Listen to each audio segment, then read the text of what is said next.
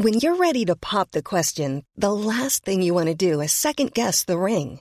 At BlueNile.com, you can design a one-of-a-kind ring with the ease and convenience of shopping online. Choose your diamond and setting. When you find the one, you'll get it delivered right to your door. Go to BlueNile.com and use promo code LISTEN to get $50 off your purchase of $500 or more. That's code LISTEN at BlueNile.com for $50 off your purchase. BlueNile.com, code LISTEN. Wow. Nice. Yeah. What you're hearing are the sounds of people everywhere putting on Bombas socks, underwear, and T-shirts made from absurdly soft materials that feel like plush clouds. Yeah, that plush. And the best part? For every item you purchase, Bombas donates another to someone facing homelessness. Bombas. Big comfort for everyone. Go to bombas.com/ACAST and use code ACAST for 20% off your first purchase. That's bombas.com/ACAST, code ACAST. Hey, it's Paige DeSorbo from Giggly Squad. High quality fashion without the price tag. Say hello to Quince. I'm snagging high-end essentials like cozy cashmere sweaters, sleek leather jackets, fine jewelry, and so much more. With Quince being 50 to 80% less than similar brands. And they partner with factories that prioritize safe, ethical, and responsible manufacturing. I love that. Luxury quality within reach. Go to quince.com/style to get free shipping and 365-day returns on your next order. Quince.com/style.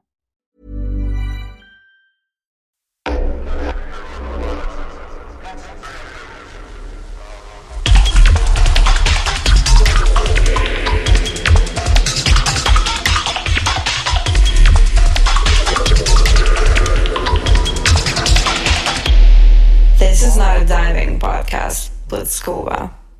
Welcome to the show. I'm Scuba. This is the Not a Diving podcast. This week on the show, we're covering a record label which was really, really inspirational to me when I was starting my own label, Hot Flush.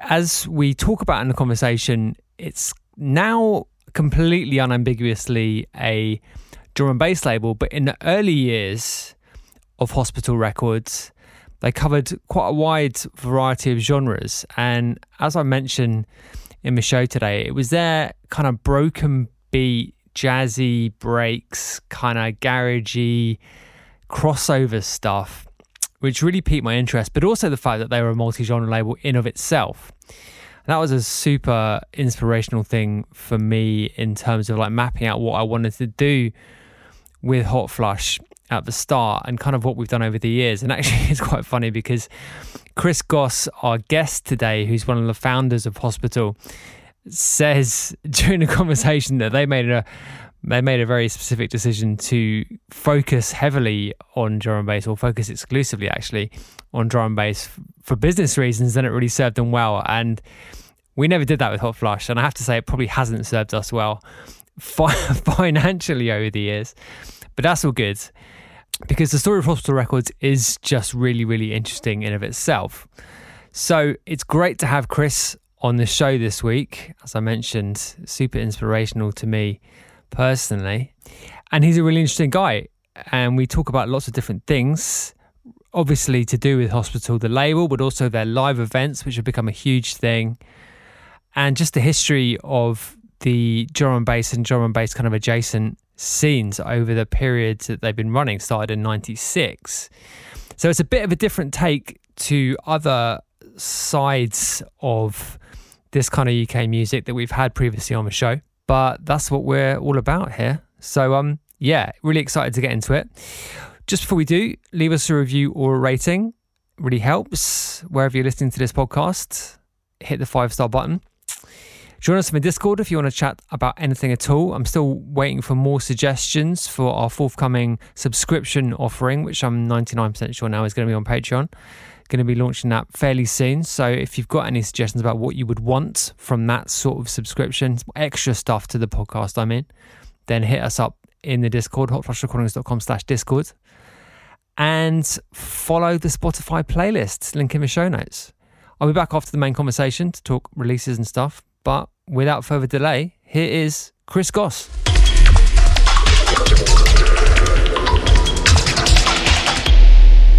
Chris Goss, welcome to the show. How are you doing? I'm all right. Yeah, it's very, very hot and sunny, which seems very strange when you're a Londoner talking about weather like that. But yeah, it makes a welcome change. Although we are lucky in our building here, we do have aircon, but the meeting rooms are all a bit hot and sweaty. So, but yeah, nice problems to navigate for once. Yeah, those are good problems. So I just wanted to kick off. I mean, there's a few areas that I want to cover during this. Obviously, Hospital is a record label, but you've got a really big like live events side to what you guys do. Yeah. So and then there's obviously your music making, that kind of stuff, which I do want to touch on as well. So there's a whole bunch of stuff to get through. But I just wanted to kick off by asking you, in your opinion, like, is the live side of the music industry like as fucked as everyone says it is? Like, what's your take on the current situation? I mean, let's try and remain optimistic. Currently, July 22. Yeah, the live sector right now is very, very challenging. Like you and I both know, and a lot of the people that our friends in this business have seen, the absolute, the madness of lockdown, everything falling off a cliff and just disappearing. And then we gradually started to emerge sort of July, August of last year. And there was like a mad dash for like everything all at once, which in itself was a bit of a problem. But everyone was so delighted to be out of lockdown that we had a good autumn last year. Then winter got super wobbly. Personally, we were very lucky that we had a New Year's Eve party at Drumsheds, which we only knew could actually go ahead 4 days before the show. But thankfully, blessed with great promoters and fantastic fans, that was sold out. So we had 10,000 people out on New Year's Eve in North London. And then, we got into the early part of this year. And again, things started to dip again. And I think maybe what's happening right now is that as we enter summer season, we enter festival season, we're realising just how tough things are, because on the one hand, there's too much content.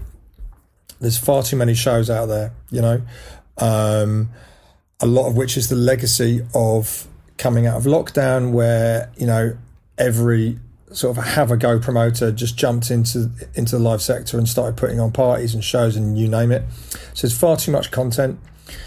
We obviously are in the midst of a cost of living crisis, so there's nowhere near as much money to go around. And for those of us that work in drum and bass, with probably the youngest of all dance music audiences, our young fans don't have the money that they used to.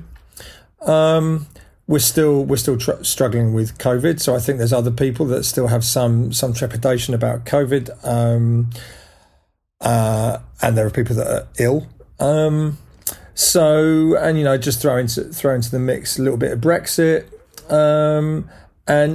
I guess you've just got a perfect storm, and it's pretty distressing in many respects for those of us as promoters, labels, artists, and lovers of music. I've never seen anything like this, and it does call for a very, very steady nerve. And it's a little bit like just people keep saying to me, don't blink, you'll be all right. Don't blink. But it's easier said than done, right? When particularly, as we do a lot of shows, we do some very big shows. And yeah, it's a real test. It's a real test of nerve and confidence.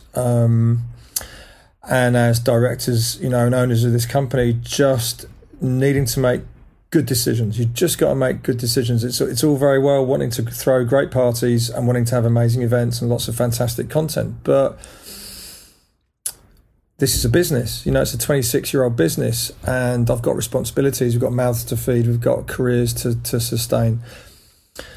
So I just, I really, really hope that the rest of this summer going into the autumn is going to be all right, and that really we can maybe try and focus on next year as more of a genuinely positive uplift, because the industry needs it. Sure. So, like, anecdotally, what I'd heard from other people, other promoters, and other people involved was that, you know, coming out of lockdown, there was a big kind of frenzy, a sort of ticket buying frenzy. Yeah, that's right. And then that kind of subsided into the kind of difficult environment that you just described. Like, do you have any insight as to why there was that? I mean, it's pretty obvious why there was a big frenzy at the start, right? Because there was this huge pent-up demand. People had been sitting inside for, you know, however long. But do you have any insight other than, like, I mean, you described the, you know, the cost of living issue, which has kind of crept up on us, I guess, and now is suddenly, you know, really here. But I mean, are there any other kind of, you know, things that you could point to, do you think, like, to describe that kind of quite steep drop off? Well, that kind of frenzy of promoting really sort of kicked off in end of February last year when, our glorious leader announced his exit strategy from COVID. And literally everyone kind of went, oh, yeah, great. I'll promote. I've always wanted to be a promoter. And there was definitely a period in the early spring of last year when, as a promoter, you could sell tickets to anything. Now, that's theoretically a great position to be in, except when you finally get to the shows happening, most people would recognise that suddenly there was an enormous drop-off in ticket holders. Now, why was that? On the one hand, because there was so much choice and plenty of people, and I'll hold my hand up. I mean, I was buying tickets. I was buying tickets for some things just because I wanted to support. So let me just interrupt you there. When you say drop-off, do you mean people not turning up to shows that they held tickets for? Exactly, so ticket holders not showing up. Yep. Which, you know, in the numbers that we saw last late summer into autumn was fairly shattering, because you'd just never seen anything like it before. So for a lot of the really big shows, you know, you could count on 20 to 30 or even 35%+ of ticket holders not showing up. Now, if you're putting on an event for 6,000, 10, 15,000 people, that's the difference between, you know, being profitable and being in some significant debt. Because, you know, on those huge shows, it's the combination that it's not just the ticket money, as some people may naturally think. It's the whole ecosystem of the show, and often it's actually comes into actually what people spend at the bar, because that's often where the promoters really make their money, because the sheer level of investment in these shows is so high. So, you know, you had that, you know, second half of last year, big drop off in numbers, way too many shows. And then you also end up sort of being in this rather strange scenario where then people are going to shows kind of going, well, why isn't it full? You know, the promoter said it was sold out. And then you get a lack of confidence in the actual marketplace. And we're seeing that again this year where, on the one hand, you know, in this desperate rush to sort of deliver successful shows, you might have sort of people saying, well, I don't even know if I believe the promoter anymore because I went to their show last time and they closed the stage, or it was only half full, or whatever it might be. And so these factors, and of course, I mean, we all know in this country what this cost of living crisis is like, because with everyone's fuel bills, you know, trebling or quadrupling or whatever that might mean, and the knock-on effect into people's livelihoods, there's just clearly far less sort of disposable cash, and as a result, then I think it's natural that for some people that would go out, they're not going to the regular club shows, or they're not going to as many gigs as they would do. They might say, I'm just going to spend it all at Glastonbury, I'm just going to spend it all on one big dance music holiday, you know, those kind of decisions. And then, of course, you know, where events could be struggling and what's been sold, you know, let's say, you know, is a 6-stage event which ends up being like a 1-stage event, you know, because of a lack of ticket sales or whatever it might be. You know, if you've gone to an event like that and actually you've got, let's say, a third of what you thought you'd bought your ticket for, then obviously then, you know, your confidence in the marketplace just disappears, and that's not exclusive to a particular genre. That's probably just maybe specific to dance music. And maybe, I don't know, maybe certain cities are a bit more reliable in terms of like consistent numbers and delivering great shows. You know, I mean, Bristol is an amazing city for dance music. It's a fantastic, you know, city for drum and bass and jungle music, obviously, because of its roots. But maybe other cities, you know, and I include London in this, you know, and I'm a Londoner, you know, like shows across London, they're a bit unpredictable, depending on where you're going, what the venue is, who the promoter is, what time of year it is, what the weather's like, etc., etc. So it's, yeah, it, you know, I wish I could try and find a positive spin to put on it, but at this time it is just try and sit tight and don't panic, but which just sounds a bit Dad's Army, but that's kind of how it feels right now. Yeah. I just want to go back to something that you mentioned near the start when you said that drum and bass has got the youngest audience, but actually when I think about it, it's kind of not at all surprising, but it kind of jumped out at me when you said it. So do you think you guys in sort of you know, the drum and bass scene generally is more exposed to the kind of cost of living stuff than perhaps, I don't know, the kind of maybe the techno or house? Yeah, I was gonna. There were a couple of names I was gonna pluck out, but maybe I won't. But but yeah, there are definitely some who are. You can. It's very noticeable that the average age is like nearer to 30, and I guess in the drum and bass scene, it's nearer to 18, right? Yeah, and I mean, although you know, we are blessed with a fairly sort of broad cross-section of people that come to drum and bass shows, or particularly that come to hospitality shows, but absolutely, like, you know, the initial kind of core market is, you know, is like 18 to 22, and then, you know, you have the people in their 30s who are real diehard fans, and then you also have people in their 40s and 50s, God love them. I mean, I'm 53, right? But that initial kind of core market is, you know, it's almost like it's like a sort of natural, it's like an evolution of man, or an evolution of man and woman. You know, it's like, you know, you come through school, you hit sixth form, and when you're waiting to turn 18, you kind of find out that one of the most exciting forms of music is drum and bass. And the minute you get an opportunity, you just go. You go to college, you leave school, and that it's just that initial rush of high energy music. People don't mooch around drinking expensive drinks. They take their t-shirts off and they go to the front and they rave, and it's exciting, you know. Like, and when so it, but the reverse being that, you know, I think drum and bass is blessed with some of the most excitable and energetic fans. But of course, yes, because they are the youngest, they don't have the money to throw around on their lifestyle, or even on all the kind of parties that they want to go to. And similarly, it also impacts the promoters when you're trying to work out what's the ticket price, because you can't just price yourself out of the market, even though coming out of the pandemic, you know, people want to double their fees, whether it's the DJs or the suppliers or the security teams. You know, it's like it's a bit of a nightmare in some respects, but you know, at the same time, you know, drum and bass fans, I tend to say it's a bit like the Borg in Star Trek, you know, like they just self-generate. Well, that was gonna be my question, right? Because I was talking to like Debridge about the seeming sort of endless capacity of drum and bass to kind of reinvent itself and just, like, you know, keep going in a way that some other, like, UK sort of, you know, hardcore adjacent, so we say, scenes have struggled to do in the same way. So do you guys like have a, like, do you have a strategy for, like, you know, because if, like, say, as you said, like 18 to 22 is the core, but that means there's a pretty quick turnover of people. So do you have a strategy for keeping that going, or do you find it's something that just kind of happens of its own accord? Yeah, I mean, it's a good question. Do we have a strategy for it? Not that I'm aware. Right. Maybe we should.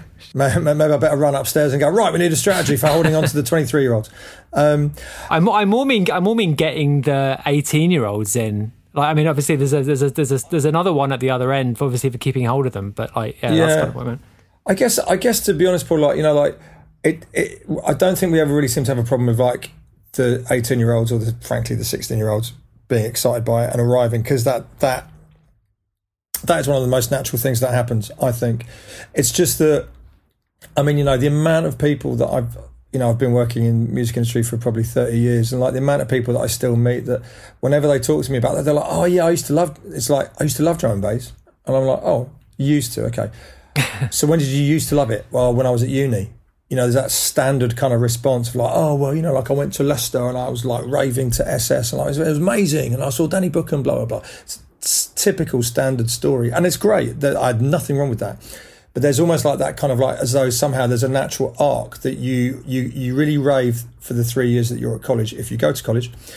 And then maybe as soon as you leave college, apparently you grow up and maybe you start listening to techno because that's what mature people do. I don't know. And I do actually have friends in techno, honestly. But there is that sort of like process of like, you know, it's like the rite of passage. It's like the classic rite of passage from sort of your mid to late teens into your early 20s.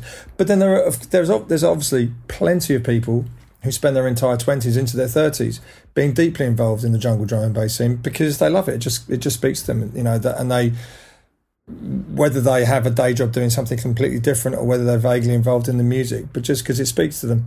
I think in a way, maybe, just to think back to your question, maybe, I don't know, maybe it's a bit naive to think that we can or should have a strategy for it because you things run their course. And I think the most important thing from our perspective is that I'd like to think that as a record label and as a promoter and as an event, we just do our very best to make sure that we are accessible, that we can continue to strive to be inclusive, so that, you know, this is music and events for anyone and everyone, and it's not defined by age, and it shouldn't be defined by race or sexuality or disability. You know, that actually this is just, it's fun. It's meant to be fun, and there are plenty of people for whom they absolutely get that, and you see them every, you know. And I'm lucky that I see a lot of certain faces regularly at some of the festivals, you know, that have just been coming for years. So, but I don't know, maybe having said that, when we finish talking, I'll put a message on Slack and say we need to have a strategy for retaining the fans. Okay, I can take some credit for that. Okay, well, listen, right. So stepping back a little bit, for the people who listen to this who like aren't familiar with the kind of minutiae of what you guys do at Hospital, can you just give us a kind of top-down view of where the company is now and how it's sort of split up into the various different bits that you do? So we started in 96, so this is, you know, we're into our end of our 26th year in business. We're now we're fully independent, and we have our own building on a small industrial estate just south of Brixton. And then, so within this building where I'm sat chatting to you, we are thoroughly self-sufficient. So in here we have a small recording studio. There's a warehouse for all of our web shop and all of our D2C work. And then upstairs, open plan office, couple of meeting rooms. We've got a dedicated streaming room mainly for podcasts and DJ mixes and other kind of creative content that we record for the things that we do. And yeah, you know, like we are just fully sort of self-sufficient in terms of the activities of the company. If I try and get this right, I guess, you know, on the label side, you know, we have the A&R team, which supports our signed roster of, I think, currently 24 artists.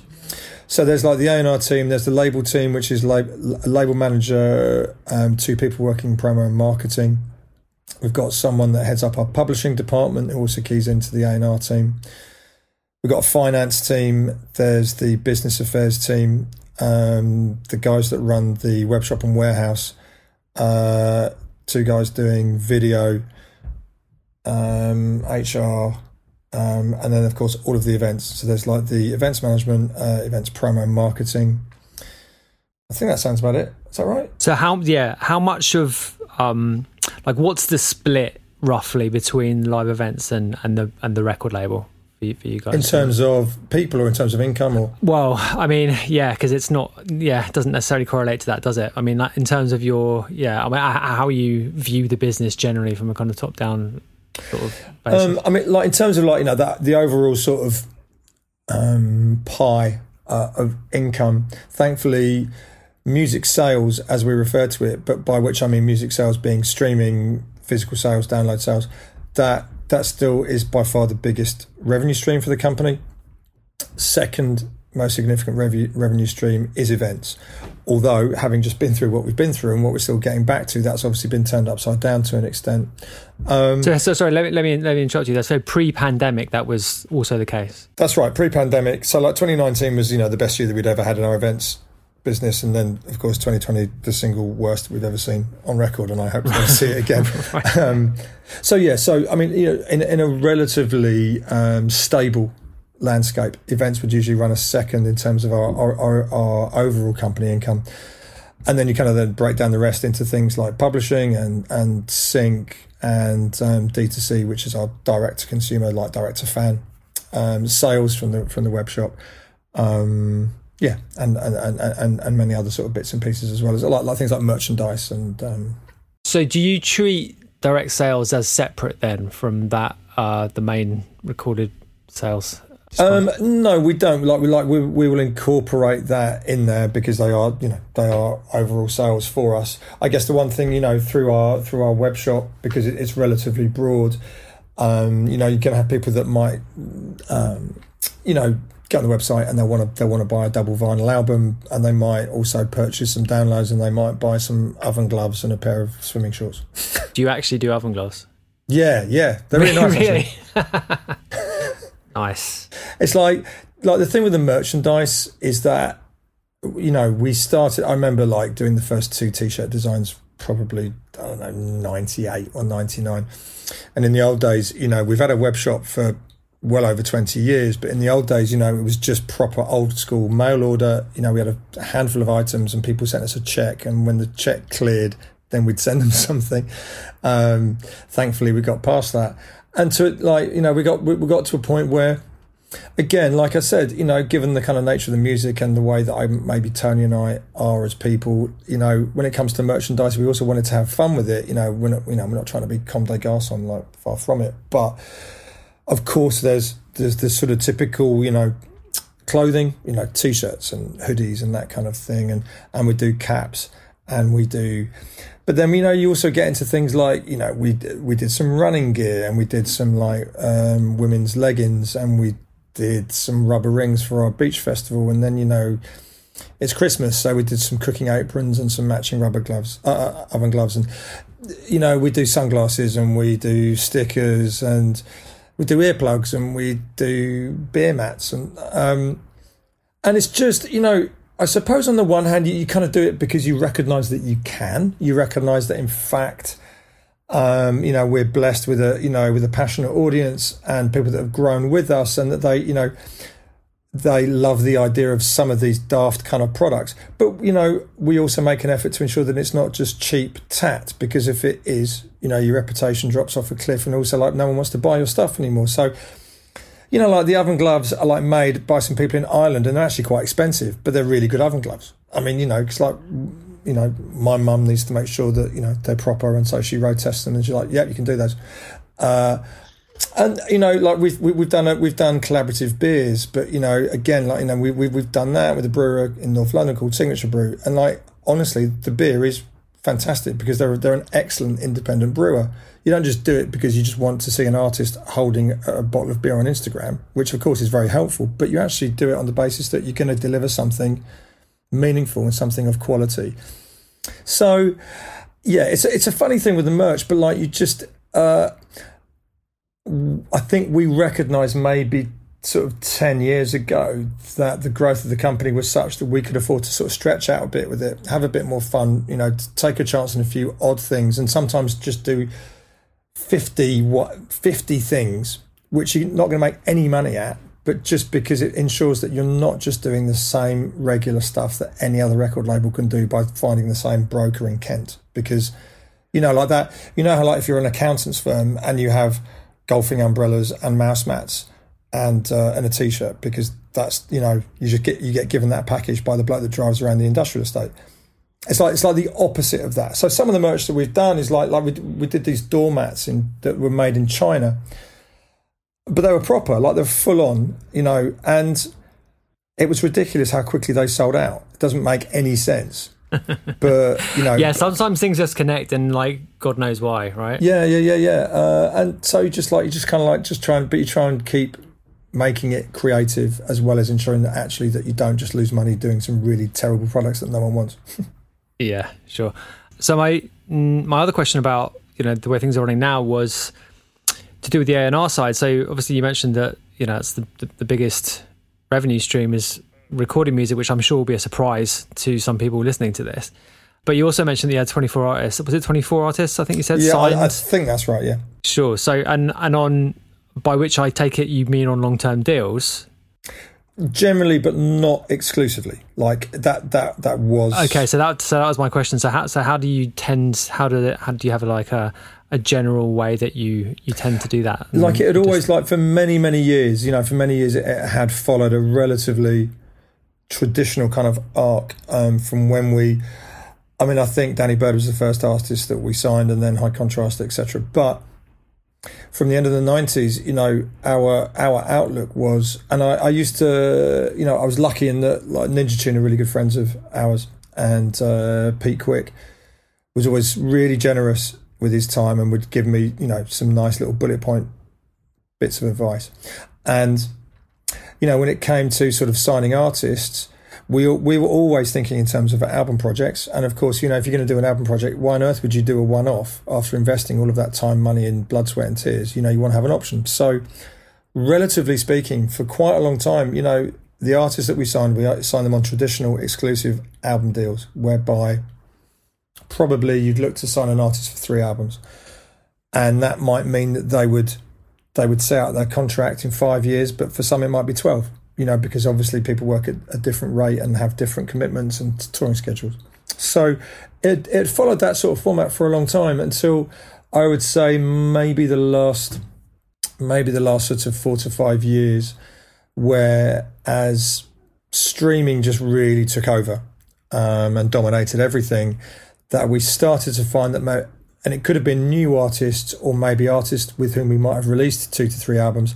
Artists start to say, I don't know if I want to do an album, but I think I'd like to do a series of regular releases, and I just want to release one track every 2 or 3 months, for instance. Or I just want to do a series of EPs, or, you know. And I get that. It's not necessarily the kind of... It's not always the kind of template that I want to pursue, but increasingly over these last few years...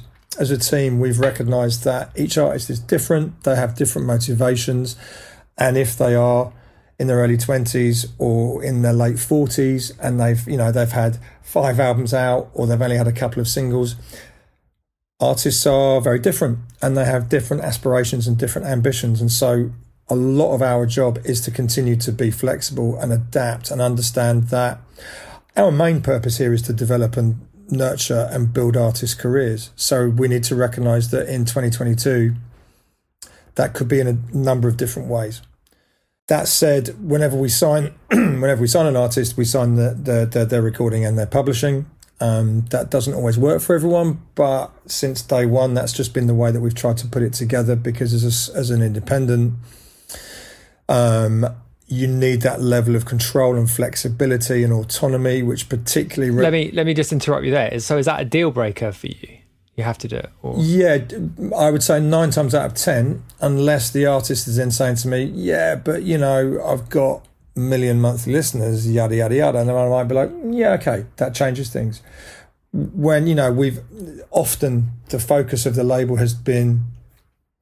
you know, in signing and supporting emerging artists, up-and-coming artists, you know, it's rare that we've sort of brought someone in that's already got quite an established profile. So on that basis, you know, we've always said it's not because, you know, we're not trying to handcuff artists into a deal that we think is unfair. I mean, far from it. And the fact is also, bear in mind, I can make you an offer. If you don't want to sign it, you just walk away. It's like no one's holding a gun to your head. On the one hand, because of all the overheads, because of all the things that we do, we need that level of revenue coming into the company. But when we look, especially now, you know, when we recognise that the days of a big ship out on your release day are over, right? Because people barely buy physical products, and so now you're just competing with hundreds of thousands of tracks on streaming platforms. So let's be honest, making money from just releasing music is unbelievably hard. So a label like us needs more of that autonomy and ability to work songs and catalogue. Now, if you have the recording and the publishing, when it comes to, particularly in terms of syncing music to computer games or adverts or content on YouTube or whatever it might be, if you're able to control both sides of the song, you have, it's like a one-stop shop, as we call it, and you have much more leverage to be able to, and in a positive way, but in a good way, to exploit catalogue. And that's a huge part of what record labels need to do these days, because times have changed. 10 years ago, it was very, very different. 20 years ago, it was phenomenally different. But like now, if you're going to invest in brand new music, you need to know that you can do more than just chuck it on a streaming platform and hope for the best, because it's just not enough. Otherwise, you might as well just call it a day. Absolutely. So, okay, so there's obviously the publishing part of it, which you mentioned when you in the kind of overview. But so, do you have a dedicated member of staff or various people that look after the kind of the sync stuff and like the kind of more the wider kind of exploitation? Well, yeah. So we have we have someone that actually manages the publishing company. Publishing wing is called Songs in the Key of Knife. So that's his priority. And one of the nice things about that is that with that roster, we have the opportunity to kind of actually broaden that roster, and we sign writers and producers and singers to the publishing company that aren't necessarily drum and bass artists, and also there are a number of artists on the publishing company that we don't release their music, we just publish it. Right. Which, offers us a lot more creative and musical breadth, other opportunities in terms of what we can do with actually exploiting the published works, as well as cross-fertilising with the artists that are signed here for recording and publishing, and offering them other opportunities and other, ideas and features and collaborations. In terms of the sync, one of our most senior team members, she heads up the sync, is supported by the publishing manager and myself, because I used to do the sync in the past, and now Megan does that. And that's kind of keying into the kind of network that we've been building over the years, like so many other labels have, just in terms of, brands and supervisors and games companies and you name it, which is a very, very sort of fast-moving landscape. But so there's two or three people within the company that will then support and focus on the sync opportunities, as and when we can actually get some, craft some, or some arrive on our desk as well. Okay, so just one more question regarding the deals. Like, one of the things that we've talked about on the show repeatedly has been the kind of changing nature of the album format and how listeners of music kind of interact with it. So do you still structure your deals in terms of in that way, in terms of you'll sign for 3 albums or whatever? Or is there a shifting of the way you've thought about that over time, or like talk about it? Yeah. I mean, there is, and, I suppose at the moment, maybe 2/3 of our deals are still relatively traditional like that. But there certainly are other artists that would say, they would like to work with the company. They're not convinced by the format. And then the most natural thing then to offer is actually offer a term deal instead of like a product deal. Product deal being relatively traditional, that you kind of commit to albums and singles. A term deal being that, essentially you commit to working with the company for a certain length of time. And within that, there's like a minimum commitment, so that, we're not going to sign you and invest in you for like a 5 or 10 year deal and you're only going to put out 2 songs, because that doesn't work for me. But, I think generally these days, the smartest thing really to do is just to, of course, sit down with an artist and kind of go, well, look, what are you looking for? Why are we having this conversation? Why do you want to work with us? Why do we want to work with you? What are the ambitions that you've got? And, depending on the artist, probably depending on their experience or age, they may well, they will naturally reference other maybe successful drum and bass artists, or they might reference other successful dance music artists. They might talk very passionately about album projects, or they might talk very specifically about release strategies that have nothing to do with physical format. They might just sort of say, well, I just think it's all about regular tracks coming out, and that's the only thing that matters, because that feeds into your live work, and then I want to be able to get some big remixes, and then I want to, start my own live show and tour the world and then retire in Ibiza when I'm 40. You just don't know, do you? But certainly we've had to learn in these last sort of 5 years, how to be a lot more flexible, because that's the nature of this industry, and that's the nature of, this business. And I think particularly when you're working in dance music, unlike, you know, more traditional sort of guitar bands, rock and roll, that kind of thing, where there isn't necessarily a kind of rule book to this. And whilst at the same time, you know, artists that we come across, you know, they naturally, they want to be Nat Sky, they want to be Wilkinson, you know, they want to be Chasing Status, that kind of thing. They want to achieve that level of visibility and familiarity and success. And like, I get it, you know, and I, in so many ways, you know, we want that success for them. But then sometimes also, you know, we also might explain to them that, you know, it doesn't, well, for a start, how many people will achieve that within this genre? Relatively very few. But that said, can we give examples of artists who've had sustained careers as essentially underground drum and bass artists? Absolutely. Got loads of them. And whilst it's maybe harder to do that these days, you know, if you look at an artist, let's say like Logistics, who I've worked with for probably 20 years, who's released, I think, 8 albums on Hospital, and is like, you know, he's built up such a catalogue of music that just the sort of royalty accounting on that year in, year out is pretty decent without him necessarily doing anything. And he, you know, and he's not a big, massive drum and bass artist, but he's well known, he's established, but he just does what he does, and he's very happy in his own lane. Okay, so a question on that would be, having a big catalogue, and you've just been talking about like exploitation of catalogue and how much more important that is now. So like going back, say 10, 15 years, would that have been the same story? I mean, I guess what I'm getting at here is like, to what extent is streaming and all the rest of it kind of unfairly maligned? The term like streaming saved the music industry does get bandied around. Yeah. And there's definitely something in it, but like, yeah, just tell me about how you see that a little bit.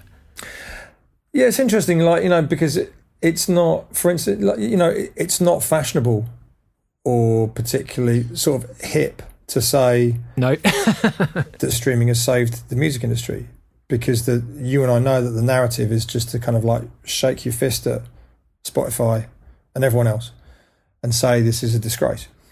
I think it's fair to say that the pay through on stream platforms could be better, and yet at the same time the access and the you know, the access to catalogue is unparalleled, and logically that has to be a good thing, right? And for those of us that actually have substantial, you know, 26-year catalogue, you know, there's thousands of tracks on the catalogue. It's not necessarily easy. You know, you don't, just because you have deep catalogue doesn't mean that you just have hits for years. I mean, often it's the reverse, you know, often, especially in something that's as fast moving and kind of current as drum and bass, it's not easy to kind of like maintain those streams on some of those older tunes. But then again, that's something that we as a company are, you know, starting to put more time and effort into, because we absolutely recognise that now we're in the landscape that we're in now, the sort of the resharing or the re-promoting or the remarketing of catalogue, standout tracks, classic moments, whatever that might be, is something that we have very much at our fingertips if we choose to put the effort in. And that's a real plus, because, you know, we used to be, I mean, there was just like a certain sweet spot, maybe selfishly for us, maybe it was between sort of 2003, 2008, where, you know, I can remember like just repressing vinyl every single week. Like, I used to be on a phone call with SRD, our distributor at the time, and you just go through a list of catalogue numbers and like 300 of that, 500 of that, 300 of that. Like, wow, like, those days are long gone. But they were, of course, pre-streaming. So that was like, that was the market. The market was vinyl, right? And of course, then increasingly digital downloads, which at the time everyone was panicked by, and we all thought that we'd lose our shirts and everything would go to shit, but of course it didn't. But you know what we have now is this, you know, is this fairly amazing kind of universe where, and I have to say, I think that Spotify algorithm is pretty cool, because as a casual, not as a casual listener, as a listener, you know, I have multiple playlists that I make for my own taste, whether it's work related or just, you know, a deep reggae playlist or some, you know, blue-eyed soul or whatever it is. I have a fairly broad taste in music. But the killer for me is like when I'm doing the washing up, as I often am. And things come on, you know, on the algorithm and you're like, wow, what's that? And that could be, like, it could just be, you know, a track by Nux, who in the end my daughter introduced me to, like, you know, one of the latest, you know, chart-storming grime artists. But it, or it could be, like, from the flip side of an Average White Band album that I bought 12 years ago and I never listened to, you know, or it could be something that because I was listening to some modern jazz quartet got inspired, you know, like it's kind of mind-blowing. I think sometimes the things that are promoted and suggested to us, and so I, you know, I'd like to think that, you know, my musical knowledge is pretty decent. You know, I grew up in record shops and I've been 30 years plus in this business.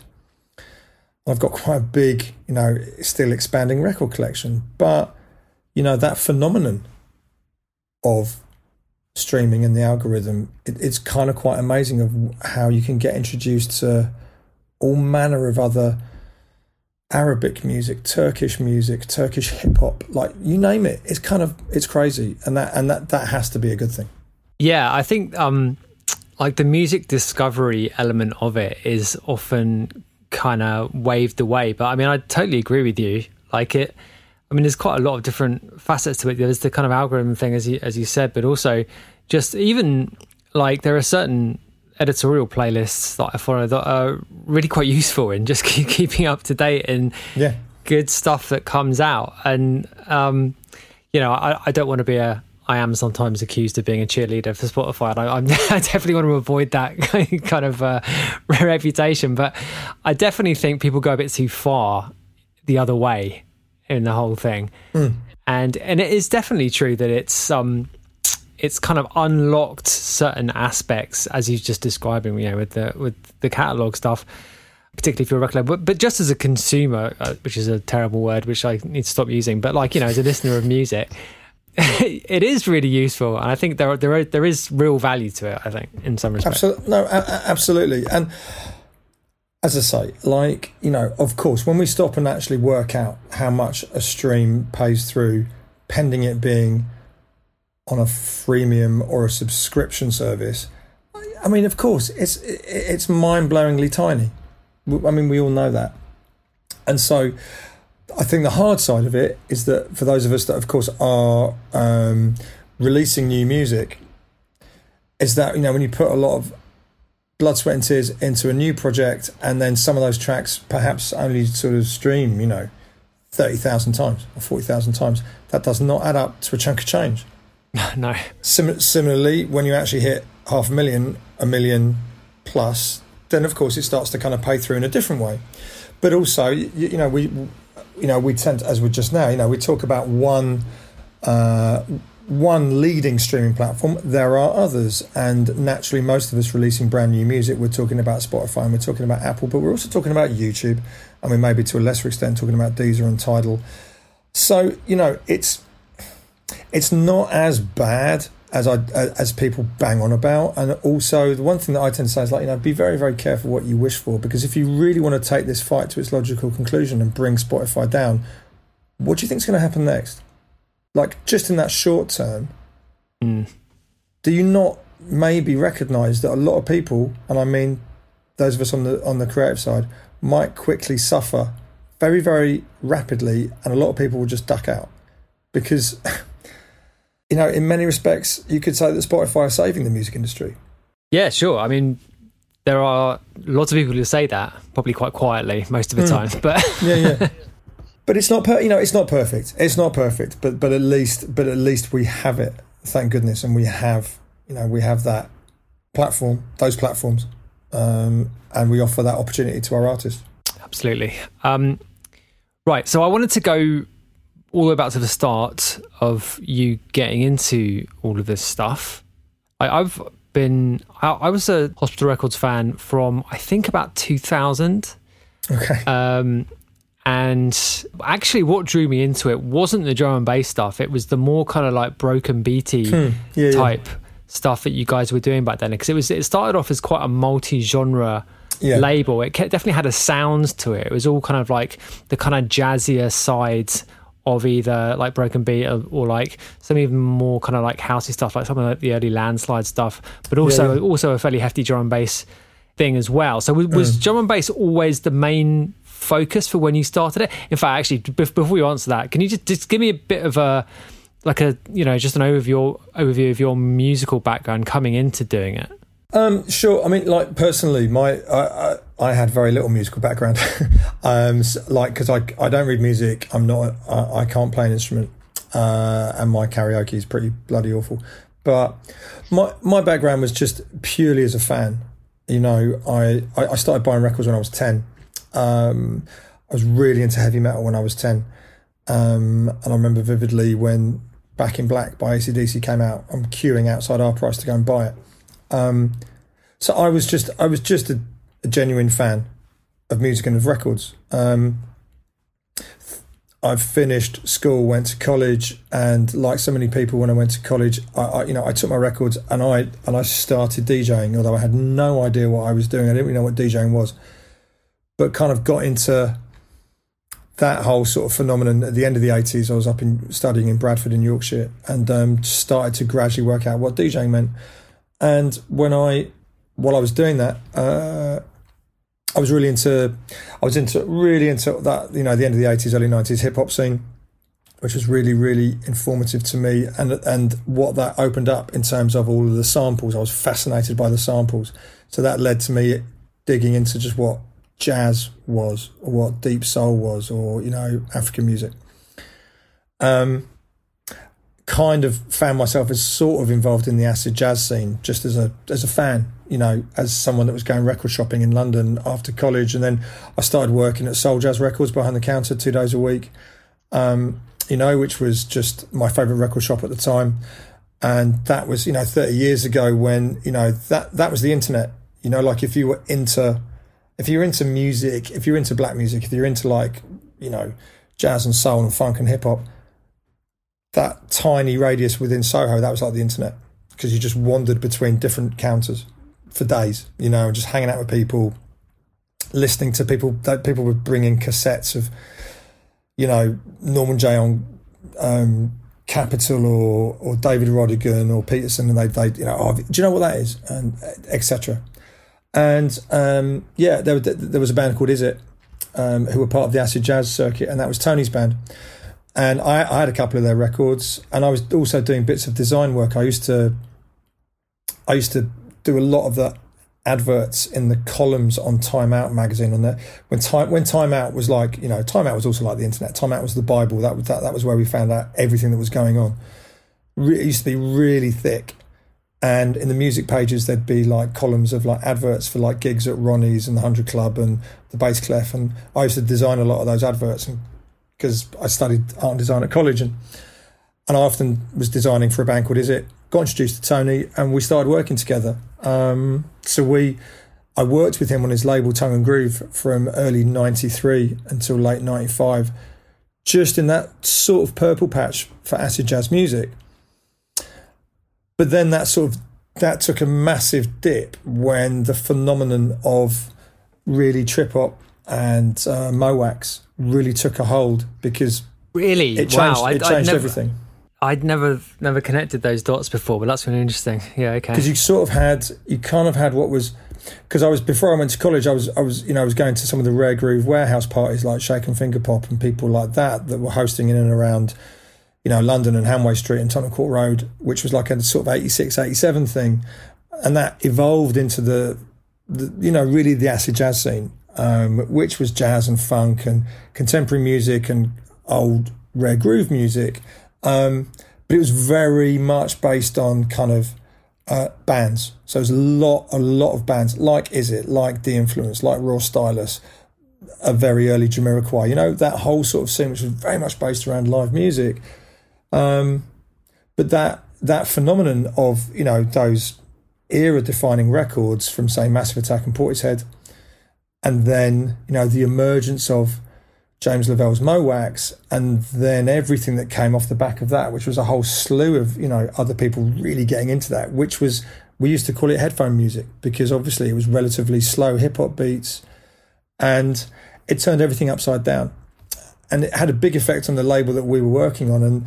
And so we kind of really, we just jacked it in. We were like, oh, we're not going to make it. This is really hard work. And Tony convinced me to spend about 9 months just pissing about in the studio making music with him. And I just had a big record collection. We were renting this really nice basement studio in West London. And we started mucking about making music, and I would just spend days and hours like pouring through records, coming up with what I hoped were quite decent samples, whether it was breaks or string sections, you know, all that kind of nonsense. And we started to kind of make all sorts of music together. We actually had quite a laugh, and I was really skint, but we were having fun, and I was like 25 years old. And so we made all this different music, but it wasn't just drum and bass. We were making some very musical drum and bass. We made a bit of trip hop. I also made quite a lot of house music. Let me just ask you at that point, because you immediately said drum and bass. So were you into like jungle and all that stuff from early on? What had you been going to raves and stuff? Like what was the? I'll be honest, we didn't really go to the raves. But what I think what we were really getting into was in sort of 94, 95. Being Londoners, we used to listen to a lot of pirate radio. You know, we'd listen to like a lot of Shut Up and Dance and DJ Hype on the radio, and also the glory days of the Blue Note, because when the, you know, I used to go to the Blue Note when it was called the Bass Clef. You know, me and my brother used to go there and listen to Norman Jay on a Sunday in the basement, and then it got taken over, got turned into the Blue Note, and then, you know, as we all know, there were these kind of iconic nights, one of which was Metalheads, but then there was also Ninja Tune. I remember, like, you know, Ninja Tune didn't ever really do many club nights, but for a while they did this wicked club night in the Blue Note. Yeah, it's called Stealth, wasn't it? I think it was actually even before that. Like, they, really? You know, okay. Literally the first things they'd ever really done, because they'd only been going for a few years at that point. Yeah. And, you know, like hearing people like Square Pusher on that tiny little stage in the basement, and DJ Food, and you know, all that kind of stuff. So, you know, there was that. There was this sort of fascinating kind of 94, 95, 96. It was like another sort of shift in club culture. And it was, you could see lots of things were changing, you know. And we were sort of part of that. We were part of that moment where a lot of those labels, and it was actually, you know what, it was a lot of those labels that were in the acid jazz movement started to shift, and they started to go in a different direction. They, you know, they sort of stopped making all of that sort of classic street soul, and were making, you know, downbeat stuff, breakbeat stuff, and of course they're making like jungle drum and bass as well. Let me just put a pin in that, because I mean it really did make sense at the time what you did, those kind of that kind of cross section thing, but it might not make any sense at all now. Someone who's a kind of casual observer of what drum and bass is now, but it absolutely did make sense for people to be making those kind of making music in that cross section of genres. Yeah, because it was just, you know, things were really, really evolving, and you know, being in London, which is just one of the greatest cities in the world for music, you know, there was just this constantly shifting melting pot of ideas and sounds, you know, like. And whether you were in, like we were working in Tottenham, so like we were up in North London, which was very, very rich for jungle and drum and bass, you know, and hip hop and you name it. But there was almost like these few years when people were just experimenting with all sorts of stuff. You know, it was kind of going in all sorts of different directions, and people were clearly finding their feet. But it did spell a fairly seismic shift away from this kind of acid jazz scene, which I have to say, it always makes me a little bit sad whenever one talks about acid jazz, people kind of go, oh yeah, such a cliche, it's really, really corny. It was brilliant. Like I'm so grateful to have been part of that, because that movement was really exciting, and it was really, it was just really, really fun. But yeah, I think people just think Jamiroquai, basically, when you hear that term now, which is a bit of a shame, really, even though there are some good Jamiroquai records. Yeah, and all those kind of all those kind of like, you know, 100% acid jazz compilations that were advertised on the telly, you know, it just, it quickly sort of, but that quickly shifted because people were so keen to be digging into other areas. And so that's kind of how we evolved, and that's where we arrived. So we had all this music in 96, and we actually started 3 record labels. We didn't just start one, because we took all this music to vinyl distribution. Vinyl were the biggest drum and bass distributor at that point out in Reading. Yeah, well, we talked about vinyl distribution with MJ Cole actually last week, because he was working there briefly. Yeah, up in Reading, right? That's right. So we went there and we took them all this stuff, and they were like, "What are you doing? This doesn't make any sense." We were like, because we were like, "This is all going to be on this label called Hospital," and they were like, "No, like that doesn't make any sense. You should start 3 labels." And so, in fact, we did that. And I am grateful to them for, I'm not grateful to them for lots, but I'm grateful to them for that, because, so then we started 3 labels. We started a trip-hop label called Casualty, because we thought that was funny, because we had Hospital, and then we're like, okay, so we'll call the downbeat one Casualty, which was, trust me, was fucking terrible. We only did 2 12 inches, and then we gave it up. But we started this other label called Galactic Disco, slightly oddly named, for house music. And so from 96 until about 2000 2001, so about 5 years, we actually ran 2 labels. And because we were doing that, the house at that point was really, really influenced by the whole French scene, you know. I used to call it filtered house, filtered disco, yep, because let's be honest, that's basically what it was. It was just people going, that's a great loop, let's filter it for about 6 minutes, put a beat on it, bosh, that'll do. No disrespect, but that's what most of us did. But including Daft Punk, to be honest. You know, what do you know what I mean? Like, you know, and in many ways, at that point, the French were out in front. You know, Cassius, Super Discount, you know, Motorbass, etc., etc. But so we were sort of doing that throughout the end of the 90s, and at one point, in all honesty, we were going to sack off Hospital and just make house music, because it's quite easy making house music. No disrespect, but being really obtuse idiots, we were like, yeah, but drum and bass is more exciting, it's kind of harder, but we think we've got more to say in drum and bass than we've got to say in house. Do you know what I mean? Yeah. And, you know, thankfully that's the decision that we made, but that long rambling story is just meant to try and illustrate, as you said, those early days of Hospital, which did go into...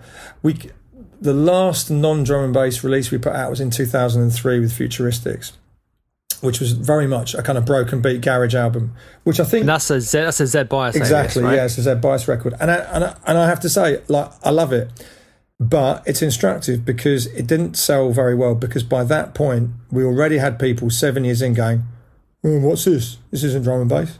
Do you know what I mean? Well, let me just put that into context for some of the people who have been listening to the show over the weeks. So the Futuristics record was played loads at Forward. In the period that hardly anyone was going to Forward. So that might give you some insight into why no one bought it. But I certainly bought it. It was great. And Zed Bias had another artist called Daluq at the time as well, which was a kind of like breaky, jazzy kind of... Almost a bit heavier. Still a bit garage. I mean, the Daluq one was a bit heavier, definitely, and then the Futuristic thing was a lot more jazzy, wasn't it? Yeah, exactly. But the other artist who was a kind of Forward affiliate, in fact, he played loads up Forward, was Landslide. Absolutely, yeah. And it was really his stuff that got me into Hospital. I mean, his stuff was just incredible. I don't even know what he's doing now. Do you still... Yeah. I mean, you know, we're friends, and Tim has a settled family out in, I think it's Penarth in South Wales. Oh, right, he teaches at, I want to say, Gloucester University. I think that's right. Tim's amazing. Lovely, lovely guy. Unbelievably underrated. And he made some incredible, you know, music, and I always feel sad that, you know, certainly within that kind of broken beat scene, I never felt like he got the credit that he deserved. But Tim was a guy that he released a bunch of drum and bass in Hospital, and then we put out his album, which does feature some drum and bass, but it was really his album's called Drum and Bossa, because he was really fascinated by the kind of chopping up of classic Brazilian tunes and bossa tunes and sort of translating that into his own kind of take on breakbeat, garage, broken beat, whatever you want to call it.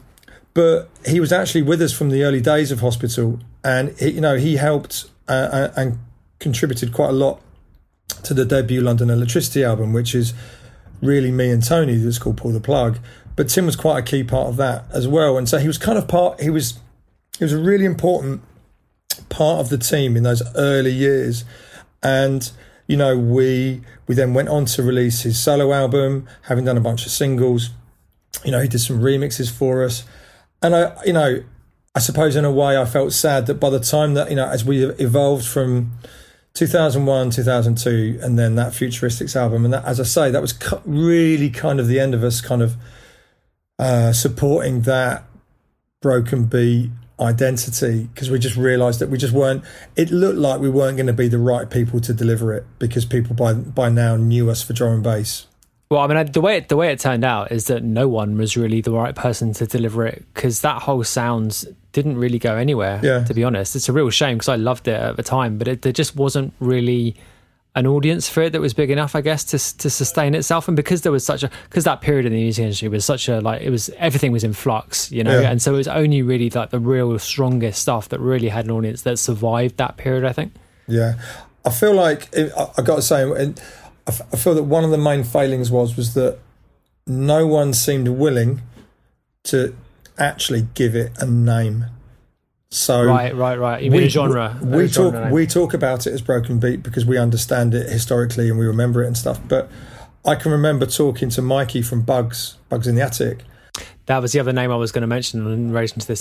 Who were kind of like the flag bearers for it, who were making, they signed their album with V2, and they looked like they were really on their way. But I remember, and I haven't seen Mikey in years, but I'm quite confident this is kind of what he said, was that I said, look, you really need to kind of be out there kind of going, this is broken beat. And he was like, nah, I don't want to do that. You need to give it something to hang off, don't you? I don't want to give it a tag. And I was like, but I just think it's a mistake, because people are going to go into record shops, they're going to go into HMV, and they won't know where to find it.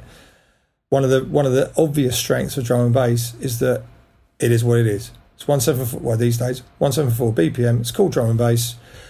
Yes, it's drum and bass and jungle, but nonetheless, you will find it under the title drum and bass and jungle. You won't just find it under. In those days, it was called soul and dance, and that's a disaster. If you're going to go in a record shop looking for Bugz in the Attic or Landslide, and you're looking in soul and dance, and I honestly think that was a massive problem. And a lot of the people involved in it, from like, Goya Distribution and the artists and the labels, there was this, because it was such a tight-knit community that was really sort of like London and then a few key UK cities and then people in Europe, but they all kind of knew each other and it was kind of great and they were all connected, but the wider world couldn't quite get it. They just weren't. And then before you know it, well, hold on. No, it's garage. Oh, it's dubstep. And then you're on a whole other thing going somewhere else. So, point being that, Tim Landslide never really got the credit that he deserved, but he was an instrumental part of those early years. And when we were doing those, whether it was his record and the Outpatients series, we did 3 Outpatients compilations, which, we just had a lot of fun doing, to be honest. Like, because I've always been involved in that, for want of a much better word, sort of jazz or new jazz scene, and know a lot of the people there. So I was bringing in some of those producers for sort of one-off tracks, and it was just fun doing it, But we recognised that we did get to a point where, okay, I think we're going to just have to go with what we're good at, go with what we're known for, because we can't... If we're going to try and be an eclectic label, it's going to probably be to our detriment. So let's just focus, go with the branding, go with the music, and that's how things evolved, I guess, from 2004 onwards, really. Yeah, I mean, it was a smart choice for sure. I mean, we've definitely... it was definitely not a choice that we ever made with Hot Flush, and have definitely suffered over the years because of it, I think being focused and having like a very obvious... I mean, as you said, with like just having a tag, something to hang everything off really just makes a huge difference to people trying to put it in context of their own musical understanding, if you know what I mean. Yeah, no, absolutely. I think it really helps. But just before we move on from this, like, just you know, you mentioned London Electricity, which is the project that you you guys started the label with. Like, where did that then go? Because you definitely, I mean, you left it at some point, I'm pretty sure. Yeah, I mean, like, yeah, fairly early on. So we did this, like, you know, we did this debut album in 99. We did a few singles. We did the album together. And, you know, also, like, we were, of course, we're DJing together doing that. And so for the first sort of 5 years of the label, it was kind of Hospital and it was London Electricity. It was me and Tony. That was kind of that, you know. Then we started to bring in, you know, we'd signed Danny Byrd and then we signed High Contrast just for one, and they put out a single. But in that early period, it was really just the two of us doing that and DJing and stuff and making music. But, you know, Tony was always the driving force in terms of the studio. I loved being involved in it, but I recognised my kind of failings in that regard, and that, you know, he was delivering the lion's share of the kind of content, and I was helping, like, with the drums and the sort of arrangements and bits and pieces and digging out fantastic samples. We sort of, like, got into when we put out Lincoln's debut album True Colours, which I think was 2001, which was a big moment for the label because we really established a new artist that wasn't us. And he was, at that point, he then, out of nowhere, after about a year or two in, he was just flying, and that album, you know, was really, really big, in, you know, relatively speaking. And I think it just simply made us realise that we had the potential to really develop a label as opposed to an imprint for our own music, which was where we started. And so, you know, in talking to Tony about it, you know, he was sort of saying, look, you know, next Electricity album, I think I want to do it on my own.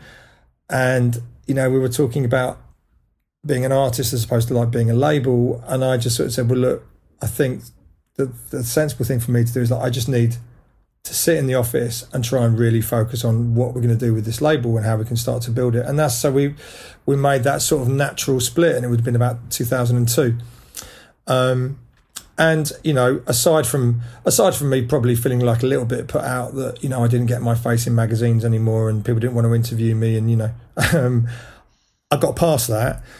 And thankfully, you know, I mean, trust me, it was, like, some pretty serious hard graft, but over the few coming years, it certainly wasn't me on my own, but by committing myself to the label and then bringing in a few staff and signing a couple more artists, things really started to blossom. And then, so, look, my sort of musical career was relatively short-lived. I loved it. I was very grateful for it. But, you know, the focus of my work in this company has always been the label. Yeah, and it's gone quite well, I think. Well, thank you. You know, we've done okay, but it's at times it's a slog, I tell you.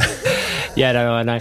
Absolutely. So you mentioned how High Contrast there. And, like, obviously, you know, that, I mean, here's a name that just inspired lots of people, and must have been an exciting person to work with in that Absolutely. In that kind of, like, period as the label was really taking off. So, like, just getting it down to brass tacks, like, what kind of deal did you sign him to at the start? Look, I mean, a pretty traditional deal. We would have signed him on a 3-album deal. And how much material had you heard? Like, how much of it was already written? I think we'd heard about 3 tracks. Right. I think, do you know what it was? Like, we like, you know, we met him because at that point we were still DJing together. It probably would have been 99, maybe even 98. Somewhere that we got invited to play was the Welsh Club in Cardiff, Club Eiferbach, as I think you pronounce it properly.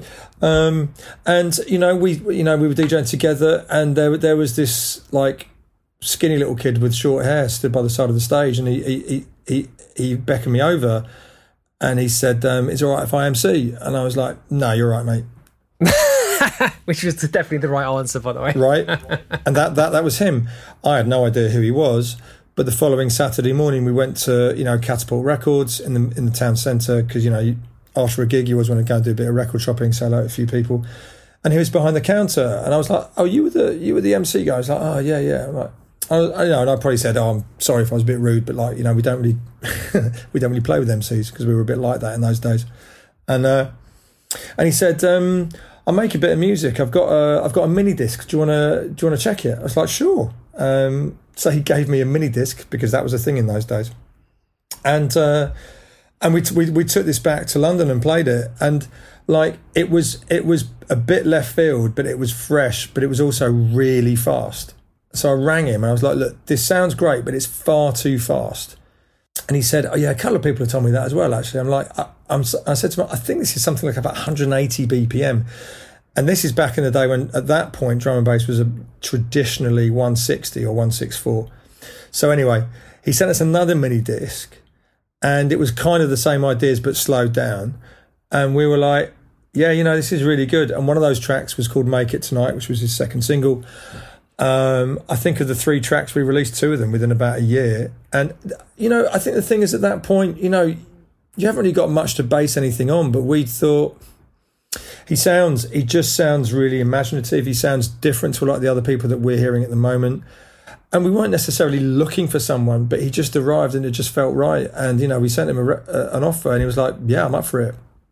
And it was pretty straightforward. And then, you know, so released the next three records, and things were just, yeah, things just went really, really nicely, you know, pretty much from the off, which is unusual. Was there a sort of turning point at which suddenly it got big, or was it just a kind of, well, for him, kind of incremental thing?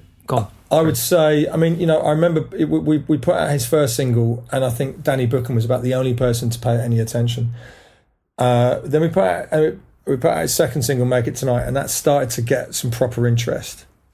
And then we knew we were making his album, and he made this tune called "Return of Forever," which is quite long. It's about 8.5 minutes or something.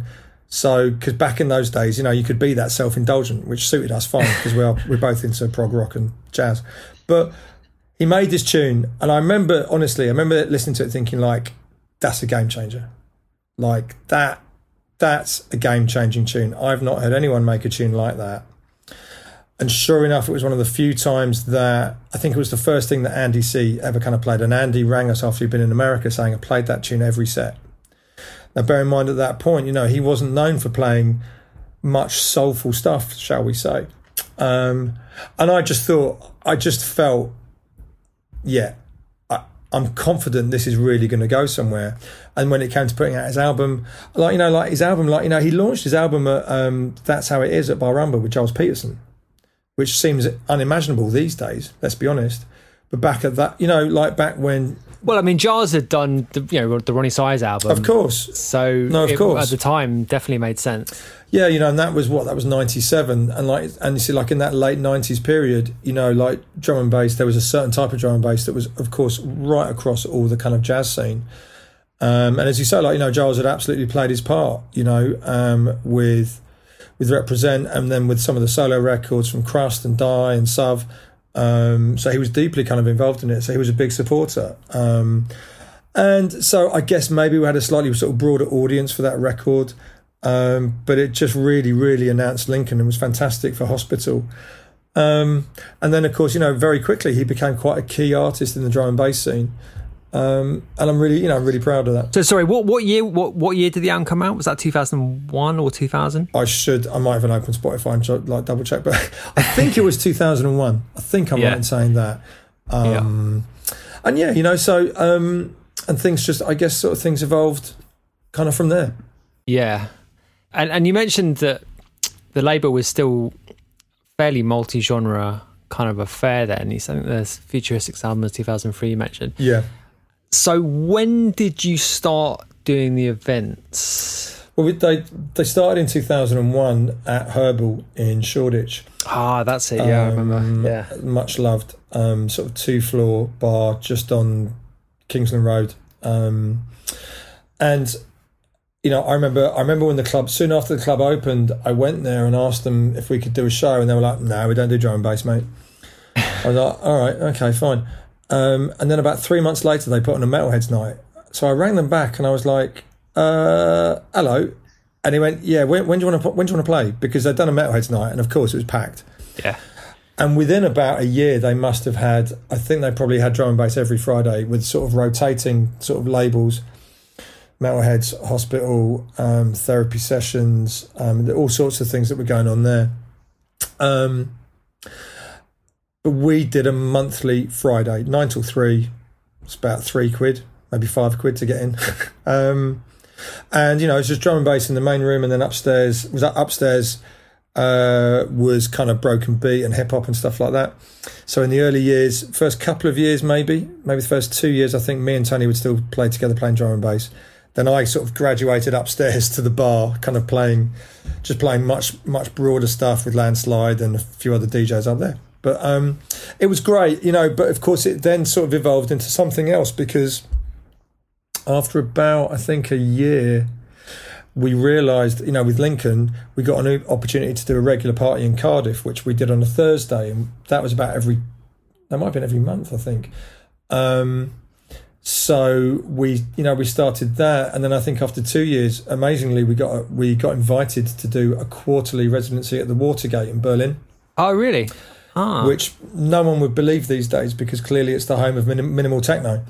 But in 2003, they had a weekly drum and bass Friday night, which you can't really imagine anymore. I remember hearing about it, actually, when I moved over to Berlin, which is 2007.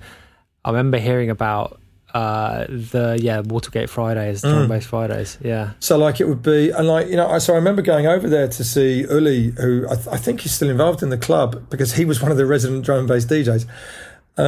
You know, so I kind of went to the club, and of course I was just like, wow.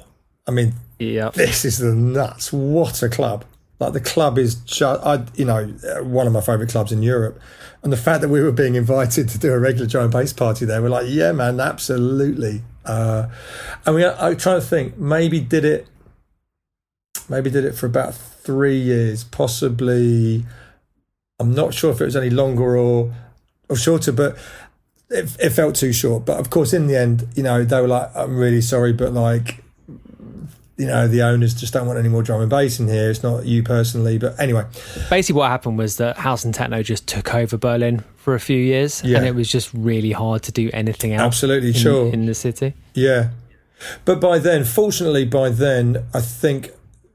we'd started to do Bristol and Manchester, and then we had quite a number of UK residencies, and things just sort of evolved, you know. But crucially, like 2005, for the first time, we did Heaven in Charing Cross, which was a massive moment for us as a company, really, because we were sort of going from, you know, in London basically we were doing Shoreditch on a Friday for 400 people once a month, and then we just. And it was thanks to Tom Kelsey, who was one of our directors at the time. And, you know, we were like, we knew that we wanted to step it up. We wanted to be brave. And rather than, because at that point, still in drum and bass music, we would get invited to do big shows, but we'd be offered the small back room. And we were like, yeah, I don't want to do that anymore. Done that a couple of times. It's rubbish. You know, we belligerently felt that we were the main room. And no one would give us the opportunity, so you have to go and do it yourself. So we went to Heaven, and Sarah, who's a good friend of mine now, but at the time she was the bookings manager. And when I told her about Herbal, she just laughed at me for like 5 minutes. She's like, "So you want to go from that to this?"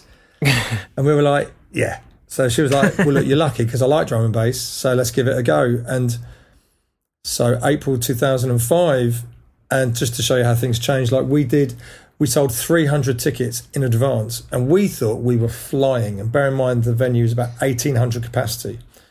Now, in these days, you wouldn't even do the show, right? You'd cancel. No, right, yeah. But we were like, oh, it's amazing. We got 300 advance sales. But on the night, the queue ran all the way down Villiers Street, onto the main road, up to the Strand. It was absolutely nuts. And, you know, it was just a huge, huge moment for us. And a bit of a turning point to then gradually start to establish bigger shows in London, and maybe, you know, bigger shows in Bristol. And but as I say, I mean, that's what 17 years ago that we did that. Yeah, let me just ask you a question about that, about the ticketing thing, because I mean, this is a kind of This is an issue which is another issue which gets moaned about a lot, and I don't know how it happened or how I feel about it now. So yeah, 300 advanced sales, but like still easily a sold out show then. But as you mentioned, you wouldn't even find out if it was going to sell out on the door because you wouldn't open the doors now, right? So yeah. So what happened there? Tell me. I suppose that, you know, it's just that in those days. I mean, look, in those days, you know, 90s, you probably weren't even really doing advanced tickets at all, because bear in mind how would you do an advanced ticket? I think this is the key point. To actually sell an advanced ticket, you had to actively travel to a ticket seller to buy an advanced ticket. Yeah, they used to sell them in record shops, didn't they? Sometimes, yeah. And you know, when it comes to like drum and bass, like I can remember, like, you know, off, you know, the big event flyers, the back of the flyer would just be the details of about 48 record shops around London and the home counties, and also coach parties and all that kind of nonsense, right? You know, I used to just like glaze over looking at that, like, what does this even mean? I don't get it. I'm not part of that scene or that culture, and that classically, as we know where that came from. That came from the M25 rays of the of the late 80s. So there was like an established network and an established culture for sort of selling tickets like that. But I think the 90s, when, you know, clubbing became a thing, really, you know, I remember when flyer packs were massive, right? You'd walk out of a club like the End, and you'd be given a pretty big, large brown envelope full of about 30 flyers. Yeah. But it was like part of the end of the night. You'd grab that, and on the night bus home. Yeah, you got something to read, right? Yeah. Got something to read, but you'd also work out where you're going to go next weekend, right? Exactly, yeah. So, I mean, it's ridiculous to think of it, but that's kind of how it was then. And then also that not every club even did advanced tickets. You just turn up. So you were still in an era when, for a lot of people, going clubbing was like, this is what time it opens. Some clubs sell out early, some clubs don't. So if it sells out early, you queue up and you get there at 9 or 9:30 or whatever it is. But you don't buy advanced tickets. People don't buy advanced tickets. Just wasn't really a thing at all. And then it's like, okay, so advanced tickets maybe is a thing, but then you've got to make the effort and go and buy them. And like, we weren't remotely set up to sort of, we couldn't sell them ourselves, you know, over the phone. Or I remember we had a few people would turn up to the office to try and buy tickets, and then we would progressively, we'd have a few tickets in the office because people would turn up and buy them from the front door, you know. But so generally it wasn't a thing, but obviously as things evolved, and purchasing advanced tickets became a bit easier, and then you get into the realms of something called the internet and buying things online, and gradually buying things online, people got more consumer confidence. Before you know it, it's the most natural thing to do in the world, and actually that then buying tickets online in advance is relatively easy. Not as easy as it is now, but you know what I mean, like 12 years ago, it was a lot easier than it had been previously. So I think it was just that natural evolution, that because clearly, I mean, we were stupid enough to open the doors with 300 sales, but also in those early days of doing, well, those early days when we did Heaven for 2.5 years. But for me, Heaven was always increasingly, we would sell more and more advanced tickets. That definitely was a thing. But also we would only sell a certain amount of tickets in advance. Because we wanted a, so part of what we wanted, we actually wanted a queue, because part of the culture was having a massive queue. Because you also, like, you'd literally get walk up and you get people going, oh yeah, what's going on there? Oh yeah, wicked. And people just join the queue and they come in. You know, it's like a whole different universe of doing events, but certainly one that I did enjoy very much. Yeah, I actually played for you guys at Heaven. I just remembered. I've got the flyer. Yeah. You would have played in the third room, I think. Third room, yeah, I was going to say. But it was a lot of fun. Just back on that ticketing thing, what I was going to hypothesize was that maybe it was something to do with the fact that production costs are higher now. Is that anything to do with it at all, or what? I'm not sure if that's necessarily a factor. I just think a lot of it was about the mindset and the culture. And as I say, bear in mind that generally... There was this sort of evolving period when, like, generally, if you went clubbing, you just turned up. You join the queue and you turn up, right? That's just how it happens. And then, okay, maybe, but getting advance tickets was always a bit of a pain in the arse. People couldn't really be bothered, and they'd only probably sold 200 out of the 600 capacity or 200 out of the 1,000 capacity for whatever venue you're going to. So often people just couldn't be bothered. I certainly couldn't be bothered. So I don't think it was necessarily about the economics, but a lot of it was more about the culture, and then the access and the ease of use and the customer experience. And then as people gained confidence in how to buy an advance ticket, and as that became a lot easier and it wasn't so difficult just to somehow get one, you know, because you don't want to have to travel somewhere to go and buy an advance ticket. You just want to buy an advance ticket. So by the time that you could sort of confidently buy them over the phone, that kind of thing, I think that's what really just kind of started to evolve it. And now, of course, we're at the point where, you know, everyone expects to sell out their show before you even open the doors. Yeah, I mean, well, you know, the way it works now, presumably it is significant for the economics of an event because you get cash flow up front. Mm. Is that significant? I think some of it, I mean, for different promoters, it can be. I think as much as anything is that, you know, any event, particularly a large-scale event, has a P&L, like a profit and loss, whereby any sensible promoter has done their sums and they know what their break-even point is. So logically, you know, you want to at least hit your break-even point ahead of opening, right? Because that's kind of logical, rather than be at a point where before opening, if you're still sort of 10 grand in the hole, you could be struggling with your show in total, and no one really wants to put on a show that's actually going to lose them money. So I guess it's just those simple kind of facts and figures. But then also this has been the case for quite a few years now. So we're in a different sort of phase of promoting, particularly the big shows. Although that kind of template I'm talking about relates to the smallest to the biggest event. But also maybe because like some of the shows, and this does include us from time to time, some of the shows that are put on carry some very significant financial overheads. So yeah, so tell me about how it then developed from Heaven, because obviously you've moved into some fairly significantly bigger places since then. Yeah, like I really really loved working at Heaven. You know, I'd been to Heaven as a teenager, iconic venue, very much, you know, the roots of jungle drum and bass because of Rage.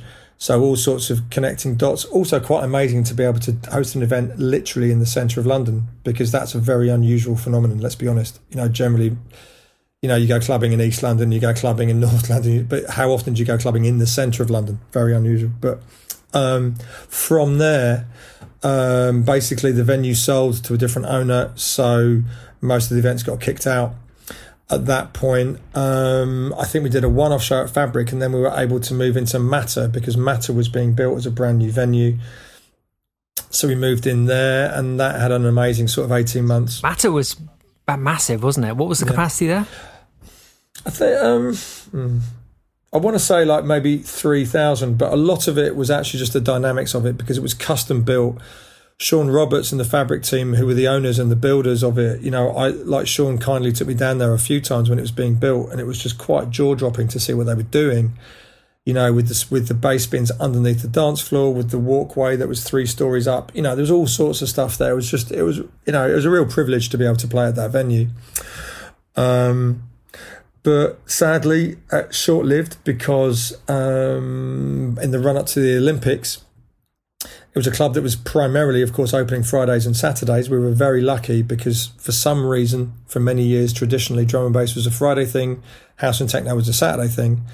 Our Friday nights were great, but with all of it was really sort of TFL that screwed Matter, because all the commitments they'd made to Fabric as the people developing and running the site was that transport would always be okay, but in the run-up to the Olympics, which was 2012, so a couple of years before that, they were making so many changes to, they were shutting the underground often on a Saturday, they were closing the tunnel for roadworks and stuff, so increasingly the Saturday shows were getting screwed by travel restrictions, which were making it very, very difficult for people to get to the club. So sadly, in the end, you know, Matter folded because they just... they just got let down so monumentally by the council and by TfL, and they struggled with too many nights, called it a day. So then we were fortunate that at that point they let go of some of the staff, and one of the staff members they let go of was Josh Robinson, who we then employed straight away because Josh was our guy for the drum and bass nights at Matter, and he's now our events director. Oh, really? Well, nice. And Josh, just sort of picked up the mantle of hospitality, and from there we soon went to Brixton Academy, which was another sort of milestone for us. Certainly for me personally, like probably my favourite venue in London. Started going there when I was 14 to see bands, and we did some amazing shows at Brixton, and then from there, I think we were then doing 338 and then Finsbury Park and et cetera, et cetera. Yeah. So what's the biggest one you've done so far? Well, I guess last year's Weekend in the Woods, we did this thing called Hospitality in the Park, which was a Saturday in September, which we started, I think it was 2015 or 2014. We did five years in a row in September in Finsbury Park. We then started to evolve the idea of doing a weekend, a Saturday, Sunday, which would have ideally happened in 2020, of course didn't, but then we did manage to put together in 2021, last September. And so that was, I guess in total, that was a capacity of around sort of 20,000 across the 2 days.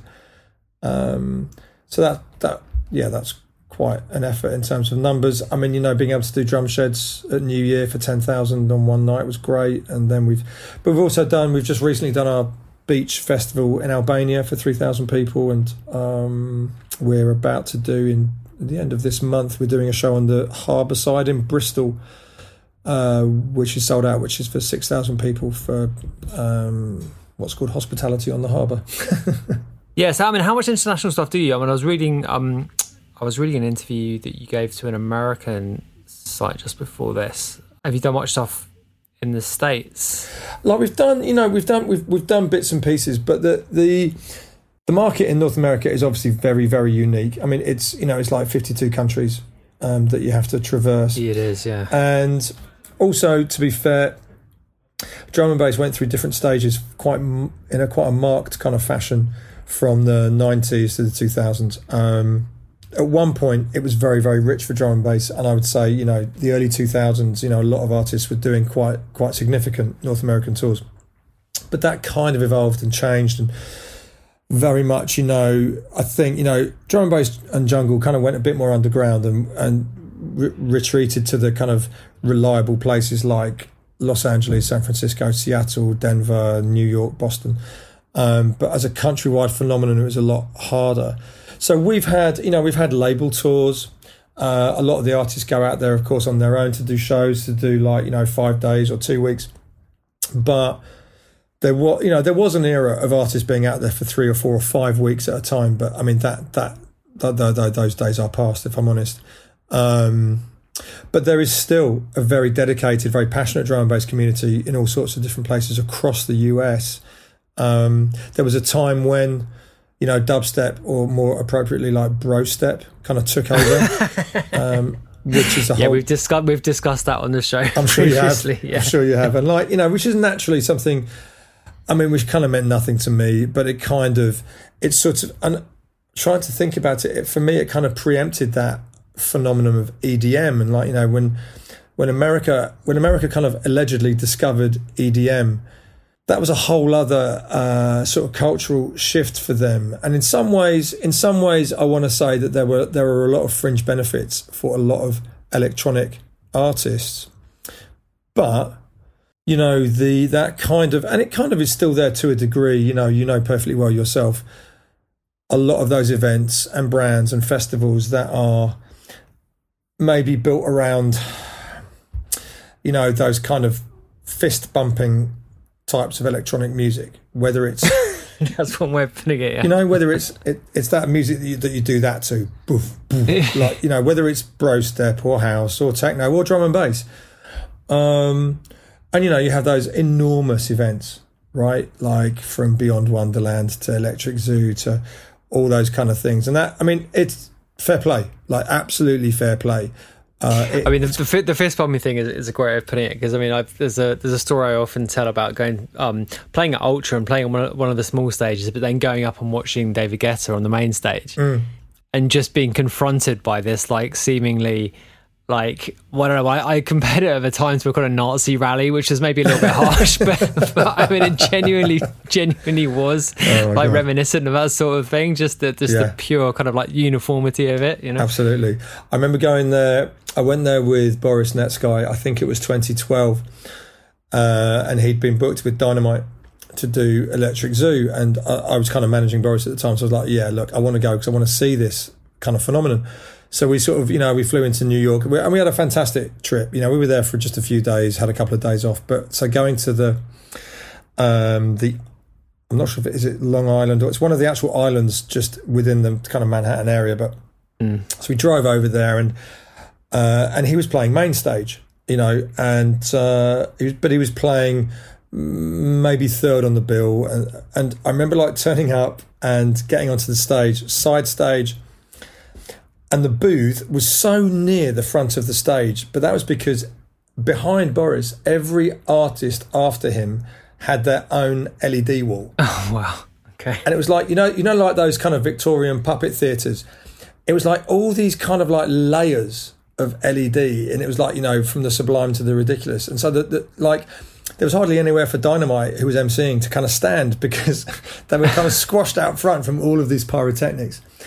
And this was early afternoon, and we had fun and we had a little wander about, but I was totally bewildered by it, really, and I still am. It's not designed for me, that that kind of fist bumping thing. And I guess what's interesting, with a lot of that is we are all aware of the very clear and obvious roots of dance music from the key cities in America, Detroit and Chicago and New York, right? And we know that going into the 80s, obviously. But as a country and even as cities, it never really established the club culture that we are familiar with in Europe. London, Paris, Amsterdam, Berlin, right? It never really kind of had that as you got through into the 90s and the 2000s. And it's kind of... EDM for me is really all about, okay, yeah, we like this, but we need to do it 100 times bigger than everyone else, and then it will be okay. So if we kind of take that tempo, but we just do it in an enormous fashion, it will be okay. And if you can all dress up as fluorescent giraffes and bananas, and you'll get it. Do you know what I mean? It's sort of bereft of the things that we kind of we feel comfortable with and we take for granted and we've grown up being a part of.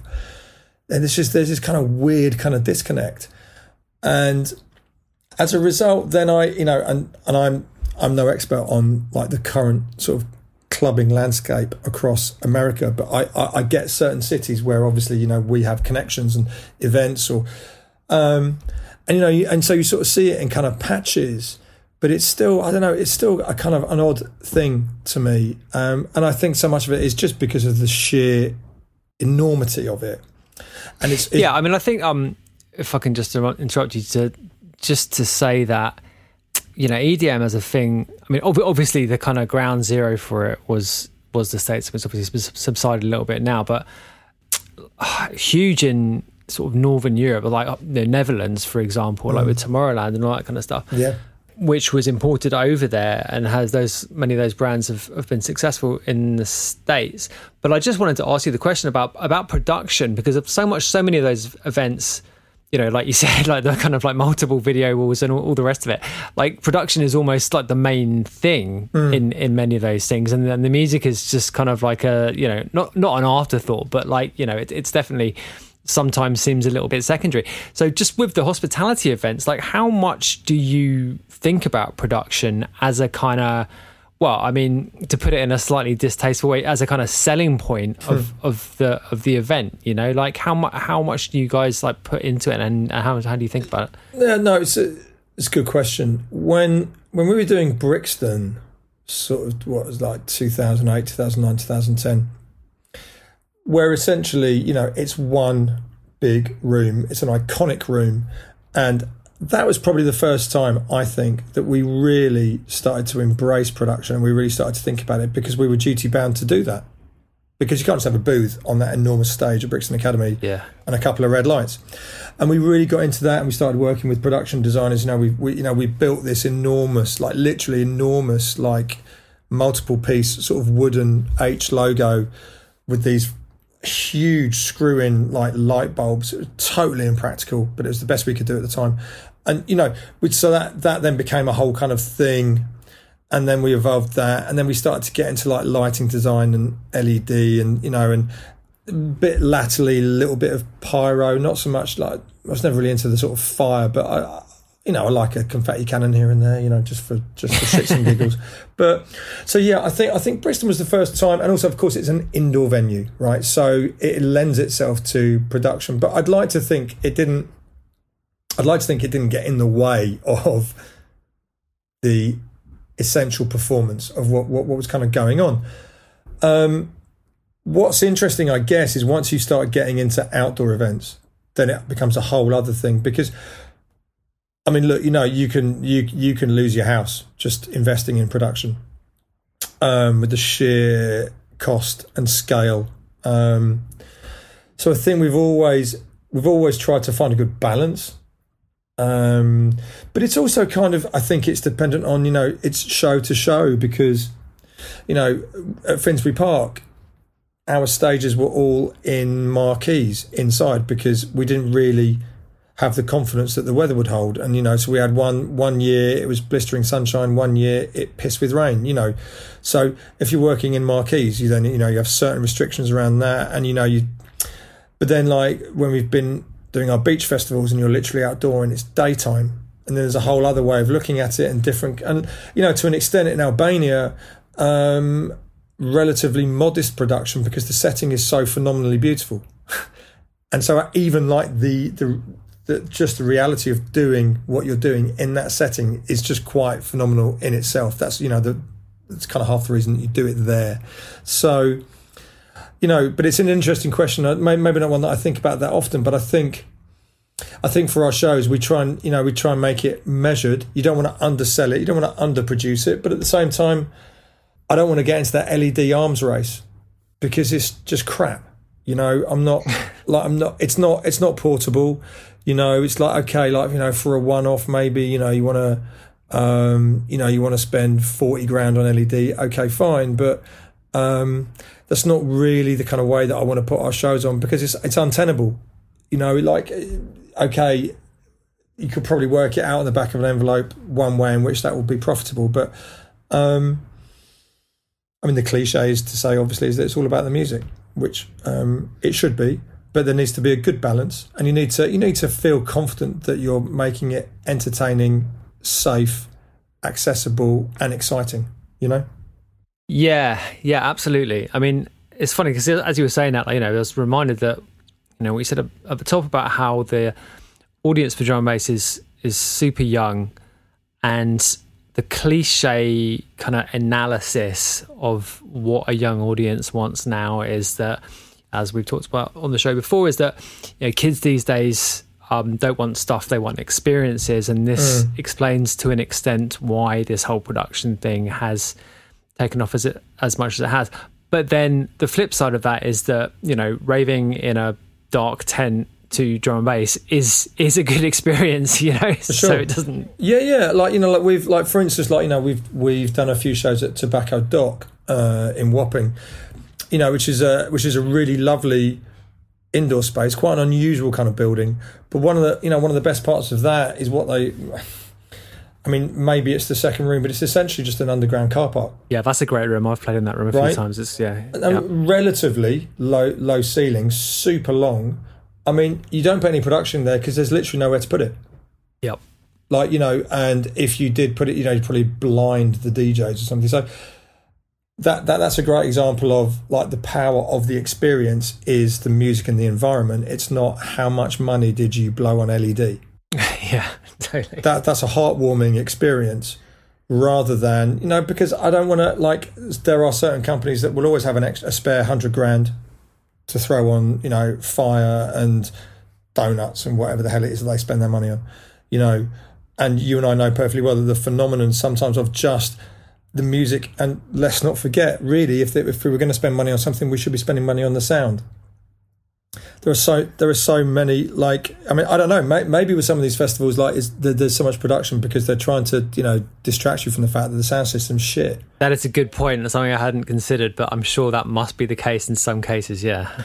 Whereas, like, you know, there is nothing better than, you know, I don't want to bang on about it, but, like, for instance, like when we were in Albania this summer, the sound was, I mean, I actually had, for the first time, had a couple of DJs say, can we just turn it down a bit?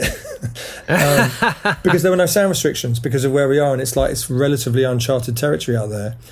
But, you know, we always work with Kim, who used to be sound engineer at Fabric, so our sound out there is really, really crisp, very loud, super warm, lovely and deep.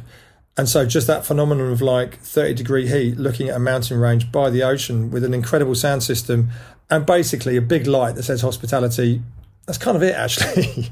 That'll do me. Yeah. That'll do me all day long, because if you're actually there, you know how good it is. But then, of course, you know, something I haven't really also perhaps focused on is that everyone's looking for their Instagram moment. So, and I mean the DJs often, it's like, you know, they just want their Instagram moment. They want to stand in front of the crowd and, you know, everyone's got their arms up and there's fire-breathing dragons and lasers. And you're like, yeah, okay. I mean, guess that's your thing and that's what you do, but yeah, it would be nice, let's be honest, it would be nice to sometimes think that it would be great to put on a sold-out event in a warehouse with a system and a red light bulb.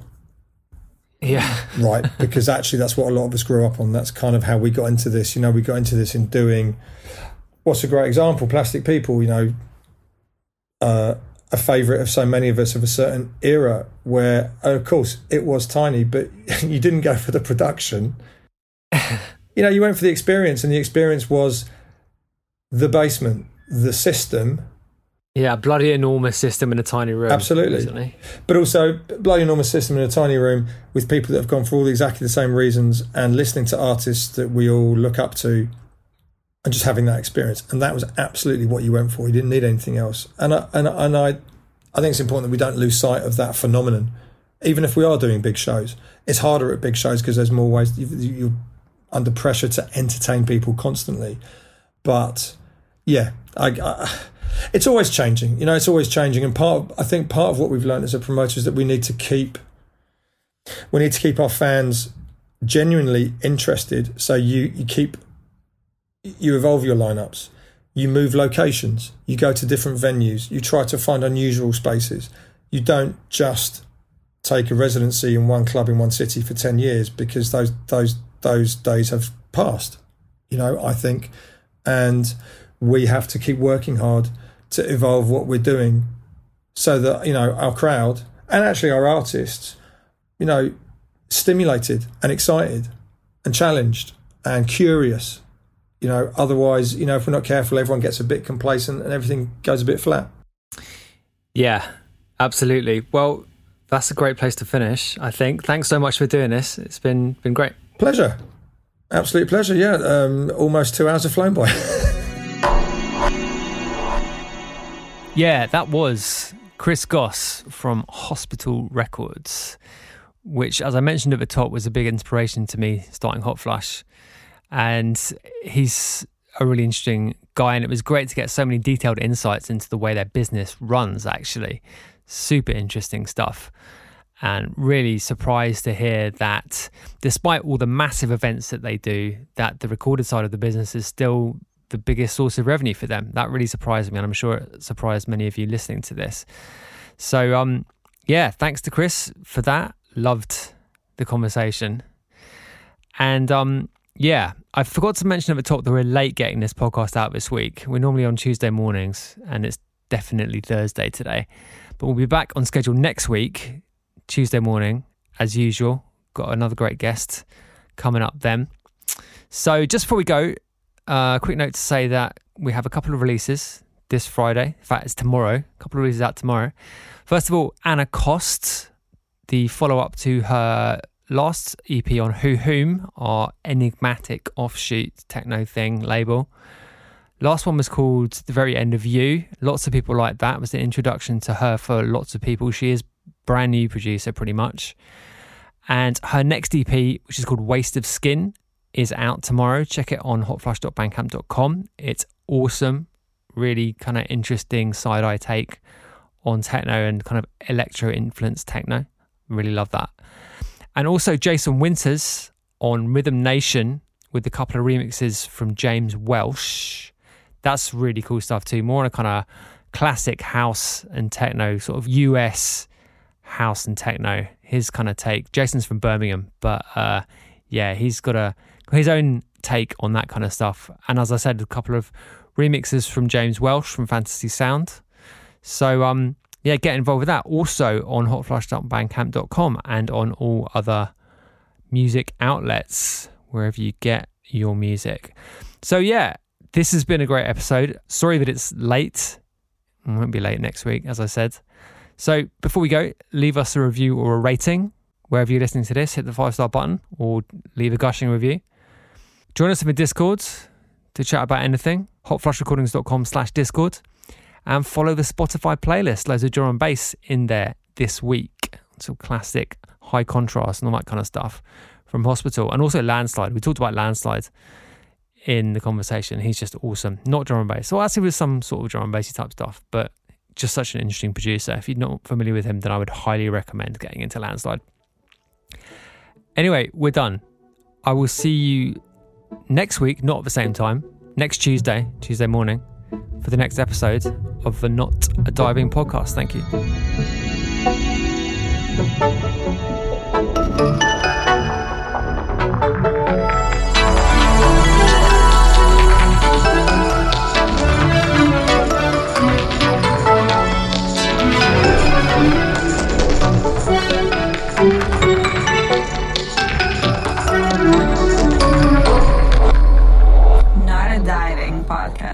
With Scuba.